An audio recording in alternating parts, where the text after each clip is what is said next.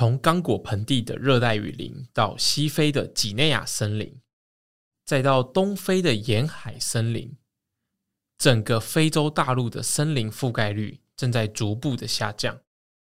而发生在热带雨林的大量毁林行为，也是导致气候变迁的主要原因之一。欢迎收听《听说环境》，我是绿色和平的专案主任钟孟勋。今天将与您分享这篇环境文章：非洲森林的覆盖率逐步下降，人类毁林行为正在加剧气候危机。热带雨林在保持气候稳定度上有着关键的角色，它们为地球储存了大量的二氧化碳，有助于减缓全球暖化的问题，在地球的碳循环中发挥巨大的作用。森林还能净化空气中的一氧化碳、二氧化氮，还有二氧化硫这些造成空气污染的有害气体。此外，健康的森林还可以形成稳定的水循环，维持地面的水土保持，减少土壤侵蚀和退化的情况，可以更拥有丰富的生物多样性。拥有“中非宝石”、“非洲之肺”美誉的刚果雨林为例，它不仅是当地数百万人的家园，也是世界上重要的生态系统，孕育多种稀有的物种。包括人类的近亲倭黑猩猩、非洲象、霍加披等生物，为他们提供栖地与饮食，更是地球上最重要的碳汇之一，为您我储存了约三百亿吨的碳。三百亿吨的碳是多少呢？它相当于全球化石燃料三年所产生的总碳排放量。然而，非洲森林的破坏日益严重，使得气候危机迫在眉睫。由于非洲大陆的森林砍伐频频发生，该地区的森林分布出现了巨大的变化。人类大规模的毁林行为正在加剧气候变迁带来的影响。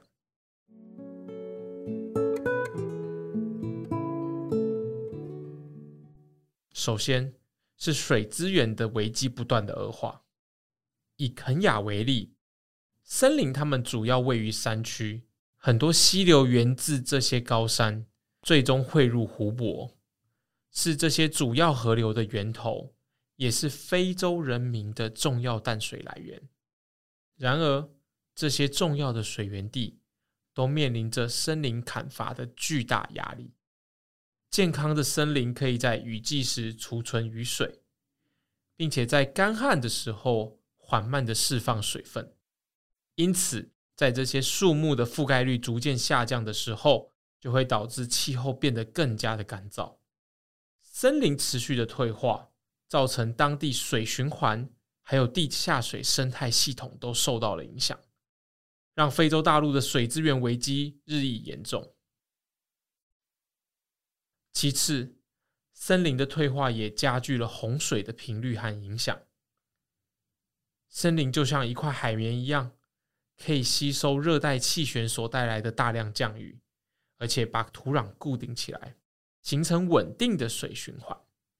然而，当这些森林被清除的时候，许多的地方就失去了自然屏障。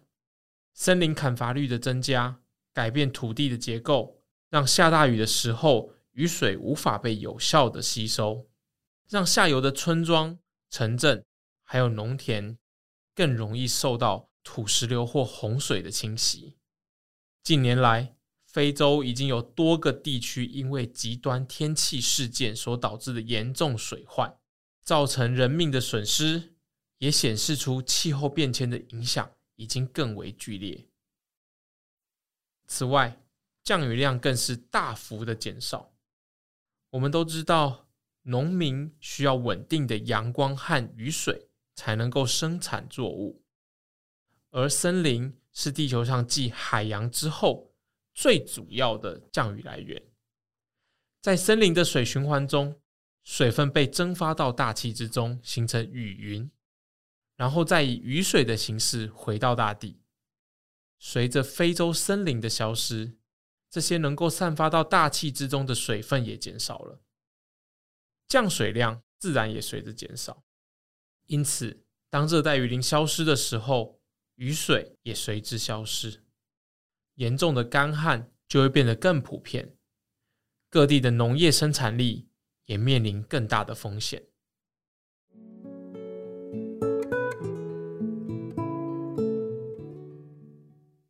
最令人忧心的是，非洲森林的砍伐助长了全球升温的问题。我们都知道，二氧化碳是造成全球暖化的主要原因，而树木透过光合作用，可以将大气中的二氧化碳吸附进来，形成它们生长所需要的营养。当树木被砍伐和燃烧的时候，会将它们生长过程中所储存所有的碳，以二氧化碳的形式再次的释放到大气之中，助长气候危机。西非和中非国家持续的毁林行为，已经导致当地气候发生变化。也由于碳排放所导致的全球暖化，也让肯亚山上的冰盖逐渐的缩小。而这座山，也是东非重要的水源地之一。那为什么非洲的森林会被大量的砍伐呢？主要都是来自人类活动所造成的破坏，像是当地农耕必须使用刀耕火种的方式来清理林地。近年来，还有一些工业活动，让这些毁林的情况更加令人担忧。这些滥伐原因可以整理成四个项目。第一项是商业伐木。有一些业者是为了出售木材或者是纸浆而砍伐树木，还有一些业者是为了提供场地给矿业或者是化石燃料的业者开采使用。另外，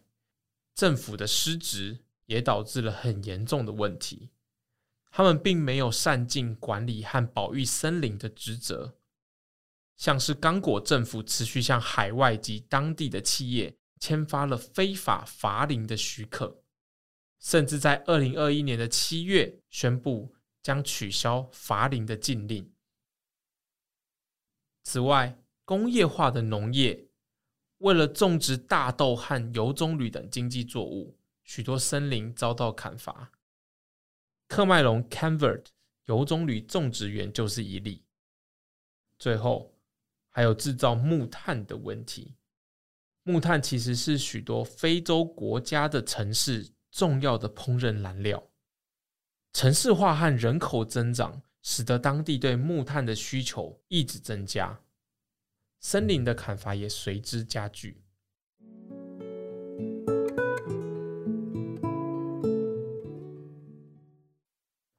绿色和平长期向非洲政府倡议，要求国家领导人必须重视科学研究。制定更积极具体的森林保护政策，并发展更加永续洁净的再生能源，它可以取代破坏森林、助长气候变迁的木炭。绿色和平非洲办公室更深入刚果盆地，长期在当地为了守护刚果雨林而努力。然而，二零二一年的七月，珍贵的非洲森林遭遇令人痛心的危机。刚果政府宣布将取消工业伐木的禁令。当获得这个消息的时候，绿色和平与多个国际非政府组织向全球气候投资者发表公开声明，并联合超过四十个国际 NGO 致信多国领袖，警告刚果当局，如果按照计划取消禁令，影响的不只是刚果当地珍贵的生态群系。更会危及全球气候与环境。根据英国雨林基金会的分析指出，在可能被移交的伐木者森林区域中，有超过一百万公顷的土地属于泥炭地，每公顷可以储存超过两千公吨的碳。据估计，在批准新的伐木特许权之后，刚果泥炭地将有可能释放超过一百亿吨的二氧化碳，它可以是挪威两百年的全国碳排放量。民间组织也推估，伐木禁令取消之后，刚果政府分配给伐木公司的森林面积可能会增加两千万公顷，这相当于五点五个台湾大小。并有多达六至七千万公顷的完整森林将受到威胁，而这里是数千个当地部落、山地大猩猩、非洲森林象，还有霍加丕等濒危生物的家园。诚如绿色和平非洲办公室、英国雨林基金会，还有挪威雨林基金会所发表的联合声明，刚果民主共和国取消伐木禁令的决定。将是一场对人权和气候的灾难。所幸，在全球超过四十个组织发布联合声明，呼吁世界各地关注刚果森林之后，刚果总统于二零二一年的十月十五日举行的部长会议中宣布，取消前环境部长批准的六个非法伐木特许权，更要求现任的环境部长在评估结果出来之前。暂停目前所有正在进行的伐木许可。绿色和平非洲办公室对总统的决定表示支持，并呼吁当局对森林部门的审查必须透明、独立，而且要接纳民间社会组织所提供的护林意见。刚果盆地森林专案负责人瓦毕娃强调，为了保护刚果人民的权利。我们再次呼吁总统加强二零零五年的总统令，以延长工业伐木的禁令，并且制定永久的森林保护计划。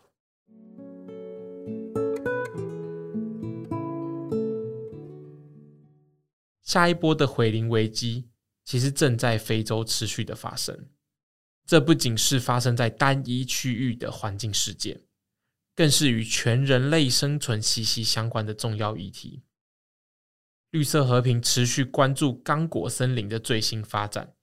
并且与当地民众、全球性的 NGO 共同要求当地政府恢复停止工业伐木的禁令，趁还来得及的时候，阻止关乎全人类生存的气候危机。如果您想要了解更多有关非洲森林的讯息，可以点选下方的资讯栏连接，前往绿色和平的官方网站。阅读更多专题文章，或者是订阅 YouTube Podcast 频道，收听更多的内容。感谢您的收听，我是周梦勋，祝福您有美好的一天，我们下周再见，拜拜。